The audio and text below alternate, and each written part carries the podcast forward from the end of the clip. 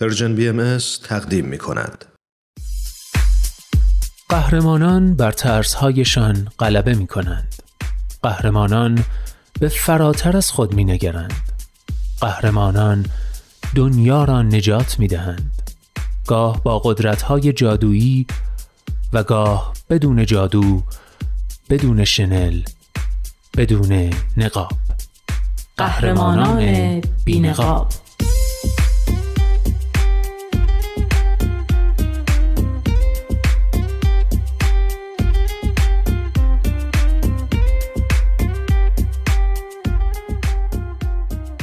قصه های واقعی از قهرمان های واقعی. برگرفته از Humans of New York. کاری از غزل سرمد. و نوید توکلی.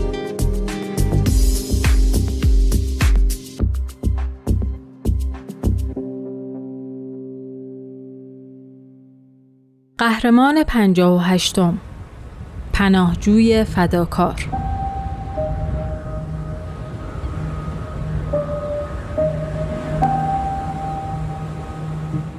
من و شوهرم همه چیزمون رو فروختیم تا بتونیم خرج سفر به یونان رو بدیم. ما توی ترکیه 15 ساعت در روز کار می کردیم تا پول این سفر رو جور کنیم. قاچاقچی 152 تا مسافر رو سوار یه قایق کرد. خیلی از ما وقتی قایق رو دیدیم می‌خواستیم برگردیم ولی قاچاقچی گفت اگه منصرف بشیم پولمون رو بر نمیگردونه. اینه که چاره ای جز ادامه سفر نداشتیم. هم طبقه پایین هم عرشه قایق پر از آدم بود. موجای دریا بلند شدن و داشتن وارد قایق می شدن. اون وقت کاپیتان گفت همه باید اسباب و اساسیهشون رو بندازن توی دریا. بعد توی اقیانوس به یه صخره برخورد کردیم. اما کاپیتان گفت نگران نباشید. آب داشت قایق رو پر می کرد ولی کاپیتان بازم می گفت نگران نباشید. ما طبقه پایین بودیم و آب داشت اونجا رو پر می کرد. جا انقدر تنگ بود که نمی‌شد تکون خورد. همه شروع کردن به جیغ زدن. ما آخرین نفراتی بودیم که زنده از قایق بیرون اومدیم. طبقه پایین پر از آب شده بود و شوهرم منو از پنجره بیرون کشید. ما دوتا روی آب شناور بودیم ولی وقتی دیدیم یه زن داره غرق میشه شوهرم بدون تردید جلیقه نجاتش رو در آورد و به اون زن داد. بعد تا جایی که می‌تونستیم شنا کردیم. تا اینکه بعد از چند ساعت شوهرم گفت خیلی خسته است و دیگه نمی‌تونه شنا کنه. برای همین می‌خواد رو سطح آب دراز بکشه و استراحت کنه. هوا تاریک بود و نمی‌تونستیم چیزی ببینیم. موجا هم خیلی بلند بودن. من میشنیدم که داشت منو صدا می‌کرد ولی صداش از من دورتر و دورتر می‌شد. بالاخره یه قایق منو پیدا کرد و به یونان رسوند ولی همسرم هرگز پیدا نشد.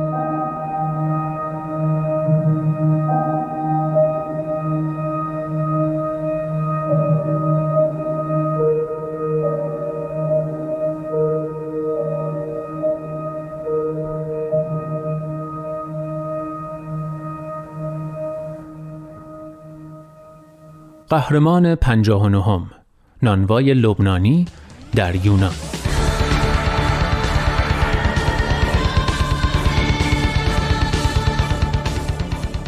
پدرم کشاورز بود و ما هشت بچه بودیم. هیچ وقت به اندازه کافی غذا نداشتیم. و همین خاطر 15 سالم که بود رفتم استرالیا.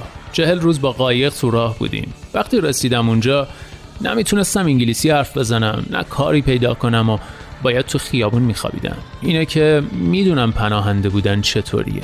برای همین حالا که خودم نونوایی دارم هر روز با مینیونم میرم بندر و بین پناهنده ها نون پخش می‌کنم. پسرم شریک کاریمه و از دستم حسابی شاکیه. میگه بابا خواهش می‌کنم کمک کردن خیلی خوبه ولی نه هر روز. با این حال من هر روز میرم چون خوب می‌فهمم هیچی نداشتن یعنی چی.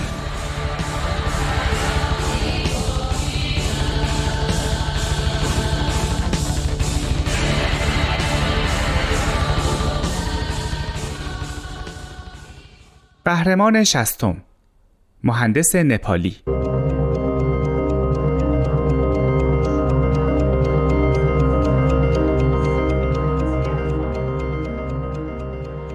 من تو نپال مهندس عمران بودم و روی پروژه های دولتی کار می‌کردم.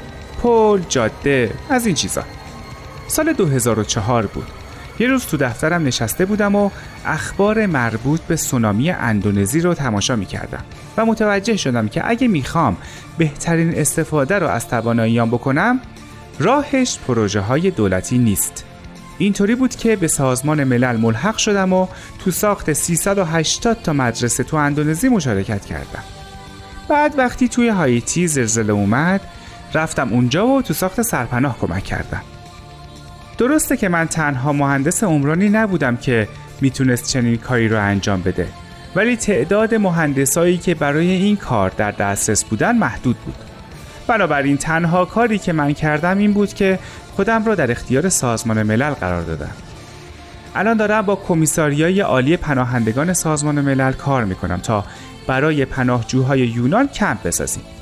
اولویت اولیه اینه که نیازهای اساسی پناهجوها تعمین بشه. سرپناه، بهداشت، آب، خوراک و دسترسی به سرویس بهداشتی. اولویت بعدی من احترام به شعن پناهجوهاست. وقتی اونا به اینجا می‌رسن خیلی مضطربن. دلم می‌خواد احساس کنن یه جایی برای خودشون دارن. بنابراین ما بین چادرها چهار متر فاصله می‌ذاریم تا حریم خصوصی هر چادر حفظ بشه. ضمنا کمپ رو باز می‌ذاریم تا هر موقع خواستن بیان و برن. دیگه اینکه من روی ورودی چادرها یه لایه پوششم قرار دادم. چون دلم می‌خواست به محض اینکه وارد میشن یه جای دنج شخصی داشته باشن و احساس آرامش کنن.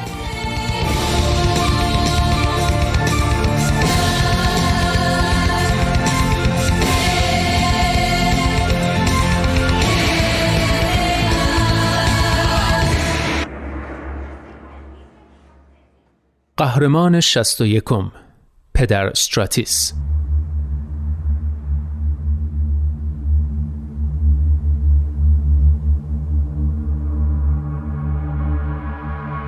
ما به صورت داوطلبانه یه محوطه استراحت کنار جاده درست کردیم تا به پناهنده ها ساندویچ آب میوه و آب بدیم. ما می‌دونیم که ظرف چهار ماه گذشته دوازده هزار تا پناهنده به ایستگاه ما سر زدن چون این تعداد ساندویچ بخش کردیم.